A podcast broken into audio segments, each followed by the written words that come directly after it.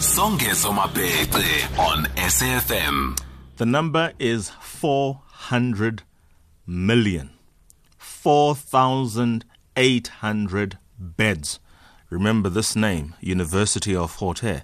Thank you so much, Professor Sakhela Buhlungu, VC at the great institution Fort Hare. Tell us about this project. This shall surely change the game. Certainly, it is hoped for the student experience in Alice. Thank you very much, uh, Songezo, and thanks for inviting me for this for this brief discussion. In, yes, indeed, uh, it's a game changer. Let me just go back to the history of the project. The project was conceived back in 2012, 2013, and uh, it, it, ended up being uh, done in two phases. Phase one uh, was completed in 2016, and it had 610, 611 beds. Okay, so that that was that in five blocks, five residential blocks and there was no money. Then I came in 2017. Then we raised money, and we raised 400 million rand, 122 million from the Department of Higher Education, and a loan from the Development Bank, and and and the EU, of course.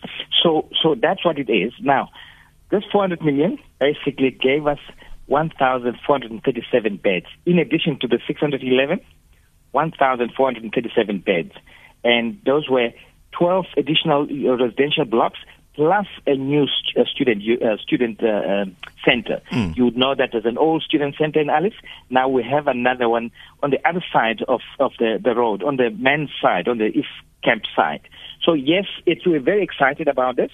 We, it's, it's a game changer but also it takes the res- resident's life to another level because mm. it's about dignity, dignified living spaces. That's what it is, and it's, of course we're very proud. It's the biggest single residential uh, residential development project in the country, but also the biggest ever construction project uh, uh, at University of Fort Hare. But let me then uh, by, uh, by saying that it also it is a vote of confidence by us in Alice. Um. You know that Alice is a small town. It's, a, it's, it's been through very difficult times. But by doing this, we're saying the Fort Hare belongs in Alice. Fort Hare starts in Alice. Yes, we have Bisho. Yes, we have East London campus, but Bisho, uh, Alice is, is our flagship. It, our, it is our main campus, and we're very proud.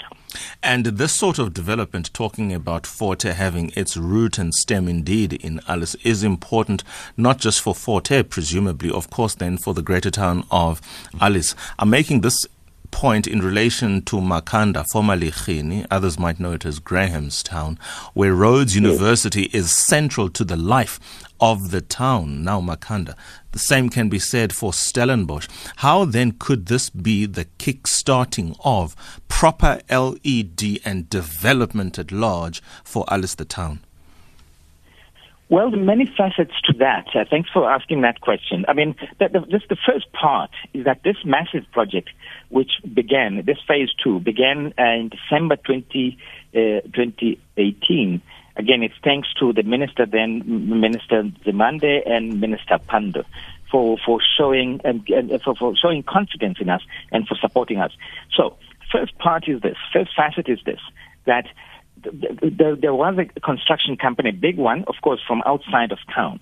But part of their uh, contract was that there should be there should be job creation for local communities. There should be uh, opportunities for small businesses, your small contractors, your roofing contractors, your your your bricklaying uh, kind of construction uh, kind of firms, small ones, and so on and so forth. And a number of people uh, uh, from Alice and, and surrounds therefore got jobs in that way. Many small businesses also got opportunities for for for for, for project and employment creation. So, so that's, that, that's one part, very, very important. And, and, and, and of course, that means for the last two years, for the last two years, we've had this project. Many families have had an opportunity to, to then kind of find a means of livelihood. So, so that's, that's very, very important. But the second thing about this kind of university town thing, I, I'm, I'm, I'm, I would like to put it even stronger and say that the town of Alice and the University of Fort Hare are like Siamese twins. Mm. Uh, you can't have one and not the other. If the one dies, the other one also dies. But if you feed the one and, and nurture and nourish it, the other one is also going to live. That's that's how we are with the town, uh, and we've been in talks from the beginning since I the time I came to the town to, to the university. We, we we do that. But let me give you another illustration. It's, it's very small but very important. When when we came, and none of the senior management of, of, managers of the university lived in Alice. They all lived either in King Williamstown or in East London. I now live permanently. I have a, my place in Alice. Both deputy vice chancellors live in Alice. The registrar, the new registrar, also lives in Alice, which was not the case before. So, so there we are. We're also showing a vote of confidence in that sense and therefore we're going to be part of the local, the local kind of community and, and local issues. We participate in local activities in many, many respects, but we're also visible for the town and for the university as residents of the town. And I can, I can go on and on and you on. could. The, the, the, the, one final thing I, sh- I should say. Sure that drift that drift towards the big town, the metro, the East London, we we can we try to reverse that. We're trying to stem that so that people, students, staff can live there. And of course, there's still many challenges, especially about residential spaces for staff. But this one for students, I think we've we've turned a major major corner.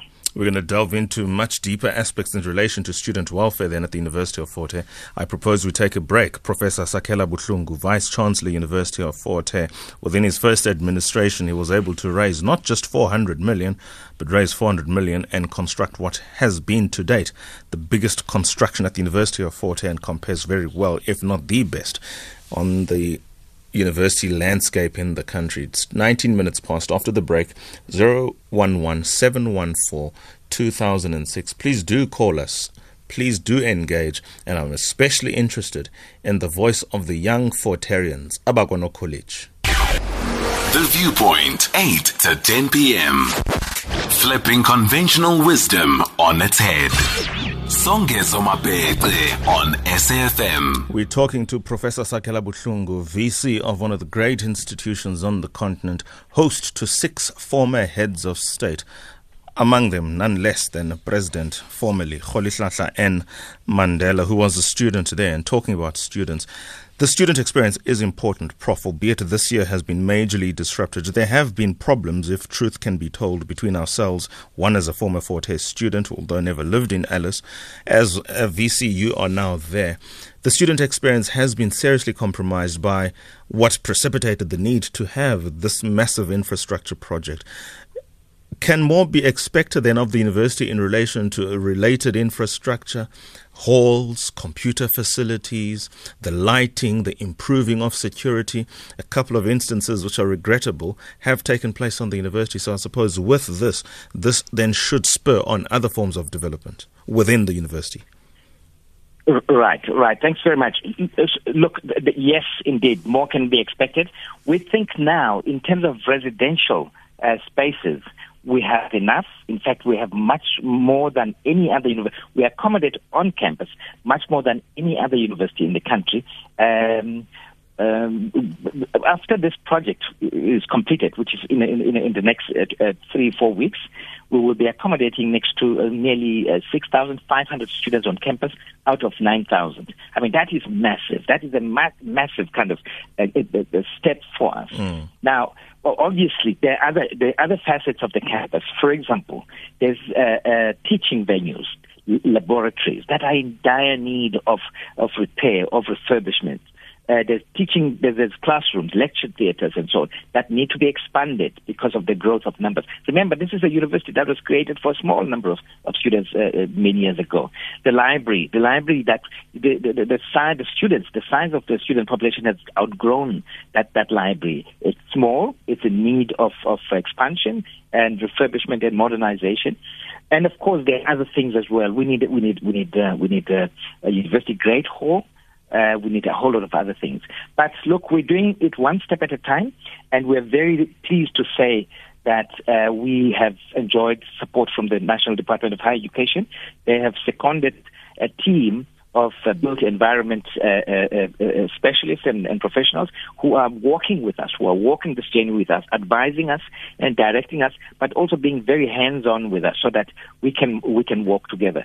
So the, the, the sky is, is, going to be the limit. Of course, the resources don't permit for us to do all of this at once, but we're well on our way, and we're very proud of what we've achieved so far. There should probably be an attendant training, or training is probably not the appropriate term, but I just can't think of one that is going to be a synonym to this. Onboarding, perhaps, of the students who will now be accommodated at these facilities for these facilities to be available two, three, four, five generations from now or and longer, there has to be an opportunity for the students to be engaged in terms of how this is for not just for prosperity's sake, but for posterity's sake. They've got to look after the facilities. They know that they are custodians, they are not owners, because part of the decay of the infrastructure has been, for instance, two, three, four, five people in one room. That is a symptom of something else, but at the same time, there has to be an attendant responsibilities for my fellow Fortarians to know that this is something far greater than them and it's a legacy question. Indeed, indeed. Um, look, it's, it's, a, it's an issue of mindset. It's an issue of re-socialization. And, but, but, but once again, look, a university is a microcosm of its communities and, and its, its, cities and, and, and, villages and townships and, and the country after all. So some of some of the habits that people bring from wherever they come from, they tend to kind of stay on for a while.